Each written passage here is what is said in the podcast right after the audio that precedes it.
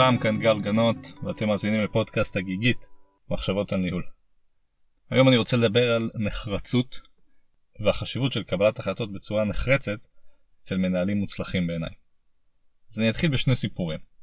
הראשון קרה לפני הרבה מאוד שנים, מגלה הארצות הרנן קורטז הספרדי מגיע לחופי מקסיקו ויודע שהוא כאן כדי לכבוש את השטח, כדי לגלות את השטח וכדי כנראה גם להתפרסם ולעשות דברים שיהפכו אותו להיות uh, מי שאנחנו זוכרים אותו היום.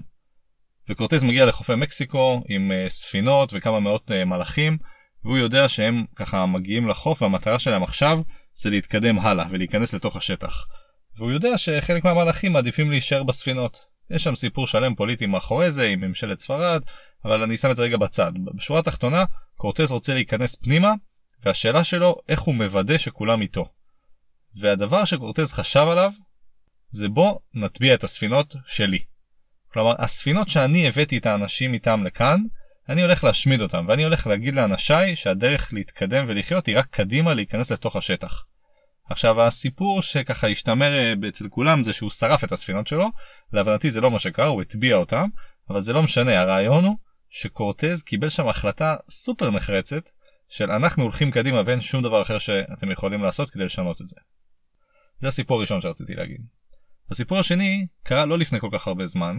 בשבוע לפני מלחמת ששת הימים, ב-67, היה אה, ראיון מאוד מפורסם שנתן ראש הממשלה לוי אשכול אה, בכל ישראל. והתקופה הייתה תקופת המתח שלפני ששת הימים, המדינה הייתה ככה ממש בחשש, אפילו בחרדה קיומית אני יכול להגיד, שהצבאות ערב עתידים לפלוש והיה הרבה מאוד אה, קושי.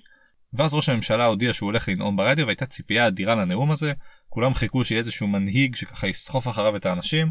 אני יכול להגיד שלוי אשכול לפחות בעיניי היה אחד מהראשי הממשלות היותר טובים שהיו לנו כאן, למרות שהזיכרון ההיסטורי דווקא לא מיטיב עמו, ואחת הסיבות שהזיכרון ההיסטורי לא מיטיב עמו היא מה שקרה בנאום הזה, שבדיעבד כונה נאום הגמגום. מה שקרה שכל מדינת ישראל מצפה לאיזשהו נאום עם מלא פתוס ונחרצות, ובסופו של דבר לוי אשכול הסתבך שם עם כמה מהשורות וממש לא הצליח להבין את מה שתיקוני כתב יד שכתבו לו שמה ובשורה התחתונה הוא פשוט גמגם. הוא עצר, הייתה שם עצירה של כמה שניות, ואז הוא חזר אחורה, ואז הוא המשיך קדימה, ובסופו של דבר מה שקרה זה שכמעט כל אזרחי מדינת ישראל שמעו את הנאום הזה והיו בהלם, באכזבה ובתחושה שמי שמוביל אותם הוא לא האדם הנכון להוביל אותם בקרב. ממש מדובר על ראיון של כמה דקות, שבסופו של דבר גמגום הוביל לתחושה שמי שמוביל אותם המנהל, או המפקד, או המנהיג, כרגע הוא לא האדם הנכון. יותר מכך, בסופו של דבר לוי אשכול לא הייתה לו ברירה, הוא מינה את משה דיין להיות שר הביטחון, ורק אז אזרחי מדינת ישראל הרגישו קצת יותר ביטחון בזה שאפשר לנצח את המלחמה, שכמו שאנחנו יודעים באמת נוצחה, ועדיין לוי אשכול לא נתפס כאיזשהו אדריכל של הדבר הזה, אלא רק איזשהו נספח, ודווקא נשמר לנו הגמגום. אז כאן רציתי לתת שתי דוגמאות, אחד להחלטה נחרצת מאוד, והשנייה לחוסר נחרצות שהוביל לזיכרון היסטורי של מישהו שהוא דווקא לא מנהיג, דווקא בגלל חוסר נחרצות שאפיינה אותו לפחות במקרה הזה. אז על הסיפור הזה של נחרצות אני רוצה להגיד ארבע נקודות. הנקודה הראשונה שאני ארצה להגיד זה שבעיניי הנחרצות הזאת היא חשובה כדי לייצר בארגון תרבות של ודאות, של ביטחון, שיש איזושהי שלווה שמלווה את המנהל ויש איזשהו קור רוח שמלווה את הצוות. זאת אומרת, מישהו מנהל את הדבר הזה, מישהו מוביל את הספינה, מישהו מחזיק את ההגה, יש מישהו שאנחנו יודעים שהוא שם ומקבל את ההחלטות. גם אם אני לאו דווקא מסכים עם ההחלטה, אני יודע שהתקבעה החלטה ואני יודע שעכשיו מישהו ילך אחריה. ואני חושב שזה משדר הרבה מאוד, כי עובדים רוצים את הקרקע היציבה הזאת כדי לעבוד בה ולתת את עצמם כדי להצליח.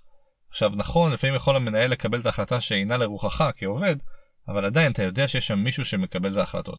אני חושב שזו אמירה מאוד חשובה לאנשים בארגון, שהם יודעים שיש שם מישהו שמקבל החלטות בסופו של דבר, ובעיניי הנחרצות הזאת זה חלק מאוד חשוב ביצירת התרבות הזאת, של יש מישהו כאן שמוביל אותנו ומנהל אותנו ואני סומך עליו. כמובן שאפשר להיכנס למה קורה אם הוא מקבל החלטה שאינה לרוחי, אבל בעיניי זה אירוע משני. קודם כל צריך שיש שם מישהו שיקבל את ההחלטות. הדבר השני שאני רוצה להגיד, דווקא בצורה הפוכה, מה היה קורה אם לא הייתה נחרצות. זאת אומרת, מה הסכנה בזה שיש לנו מנהל שהוא אינו נחרץ. אז אני חייב להגיד ששוחחתי על זה בעיניי בפודקאסט שדיברתי על החלטות ועל חוסר החלטות, ושם שני דברים שאמרתי זה קודם כל שחוסר החלטה זה בעצם החלטה. כלומר אם עכשיו נכנסתי לאיזשהו דיון ובסוף קיבלתי החלטה שלא להחליט, יש לזה השלכות, כלומר גם חוסר החלטה כשלעצמה היא איזשהו סוג של החלטה, וכמו שאמרתי לגבי התרבות מקודם, אי נחרצות יכולה לייצר תרבות של אי נחרצות, או תרבות של חוסר החלטיות. עכשיו אולי אני לוקח את זה קצת לקיצון, אבל בסופו של דבר, אם העובדים יכירו שהמנהל הוא לא נחרץ, והוא משנה את דעתו כל הזמן, ושהוא הפכפך, ושהוא לאו דווקא יודע מה ההחלטה הנכונה, יכול לקרות מצב שהמנהל בסוף כן יחליט איזושהי החלטה, רק שהיא לא תבוצע, כי יגידו, אה בוא נחכה קצת, הוא ישנה את דעתו. אוקיי? יש משהו בזה שהנחרצות הזאת משדרת לאנשים שזה מה שעושים וזה מה שצריך לעשות, ואם המנהל אמר, ככה צריך לקרות. ואני חושב שזה מאוד חשוב שאתה מנסה לנהל ארגון מוצלח. אז זה דבר אחד שאמרתי בהקשרי החוסר ההחלטה כהחלטה בפודקאסט על ההחלטיות. עוד דבר שאמרתי שם שאפשר לחזור לשם כדי לשמוע את זה לעומק זה שאם אתה כבר מקבל החלטה בעיניי רוב הפעמים עדיף לקבל החלטות קטנות בדרך כלל אומרים החלטה קטנה עלולה להיות טעות קטנה זה לא תמיד אפשרי אבל שוב הרחבתי על זה שם ומי שמעניין אותו מוזמן להרחיב בפודקאסט על ההחלטות. זהו הדבר השלישי שאני ארצה להגיד אחרי התרבות של הוודאות ושאי נחרצות היא בעייתית אני אגיד שבעיניי אחד מהתפקידים הבולטים ביותר של המנהל זה לקבל את ההחלטות כדי להצליח לקדם את הארגון שלו. אחד מהתפקידים הכי בולטים של המנהל זה לדעת לחתוך כשצריך. ולהגיד חבר'ה תשמעו אני מבין את כל סך השיקולים זה הדבר שכרגע נראה לי הכי טוב. זה לא אומר שזה הכי טוב, זה אומר שזה כרגע נראה הכי טוב. וזו הנחרצות בעיניי. נחרצות זה לא לבוא ולהגיד טוב בחרתי א' כי ככה. נחרצות אומרת אני מבין את סך השיקולים אפילו אני מבין שאין משהו אחד שבבירור הוא הדבר החד משמעי שצריך לעשות אבל במשחק הזה של הנקודות נראה לי שזה יותר חשוב ואנחנו נלך לשם. עכשיו גם נחרצות יכולה להגיע למצב שבו אני אומר טוב אני לא ברור לי מה האפשרויות כאן כרגע נבחר את א' יכול להיות שבהמשך נלך לב' זה בסדר אבל אם אני בחרתי א' כרגע הולכים על א' אוקיי וזו הנחרצות הזאתי. זאת אומרת אני לא טוען שכשאתה מקבל החלטה אסור לסגת ממנה אני טוען שאתה צריך להיות בטוח בדרך שלך ולהיזהר מאוד מלהפגין הססנות שבעיניי זה ההפך מהנחרצות. אז זהו, אז אם אמרתי בהתחלה את הסיפור של התרבות ואחר כך דיברתי על האי נחרצות שהיא בעייתית, הדבר הבא היה שצריך תמיד להתקדם ותפקיד המנהל זה באמת לעזור לארגון להתקדם קדימה ולדעת מתי צריך לחתוך. הדבר הבא שאני רוצה להגיד זה שבעיניי יש איזשהו תהליך שצריך להוביל את הנחרצות הזאת. כי צריך מאוד להיזהר, נחרצות יכולה הרבה פעמים להתפרש כיהירות או כביטחון עצמי מופרז. אני יודע מה טוב ולכן אתם תלכו אחריי. וזה יכול אפילו לייצר איזשהו מרחק בינך לבין העובדים שחושבים שאתה לא איתם, שאתה לבד ושאתה מקבל החלטות על סמך כל מיני דברים שאתה לאו דווקא מסביר לאנשים אחרים. ואני טוען שאם התהליך נעשה בצורה נכונה, תהליך קבלת ההחלטות, אז אין כאן את הסתירה הזאת. אני חושב שהנחרצות הזאת, לפחות איך שאני רואה את זה, צריכה להיות מלווה בתהליך הקשבה מאוד משמעותי לפני ההחלטה. תהליך ההקשבה הזה כולל לאו דווקא להקשיב לכולם, בטח לא בארגונים גדולים שזה כבר מאוד מתיש או לפעמים הוא פשוט לא יעיל להקשיב לכל העובדים, אבל כן להקשיב למי שרלוונטי. אם יש לך פורום קבלת החלטות, לשבת איתו לפני, להתייעץ איתו, לשמוע ולתת לכולם את האפשרות להגיד את דברם, כשאני חושב שהתרבות של השיחה צריכה להיות דעתכם חשובה, אך לאו דווקא קובעת. אני כמנהל רוצה לשמוע דעה של כמה שיותר אנשים בהתייחס לעובדה שהם רלוונטיים באיזשהו קבלת החלטה שלי, ובסוף אני יודע שאני מקבל את ההחלטה. בטח אם אני ככה יושב בראש הדיון, כלומר זה משהו שנמצא בצוות שלי, ברור שיש החלטות שמתקבלות גם מעליי וזה בסדר, אבל בדברים שקשורים אליי, בצוות שלי, אני רוצה להיות זה שמקבל את ההחלטה.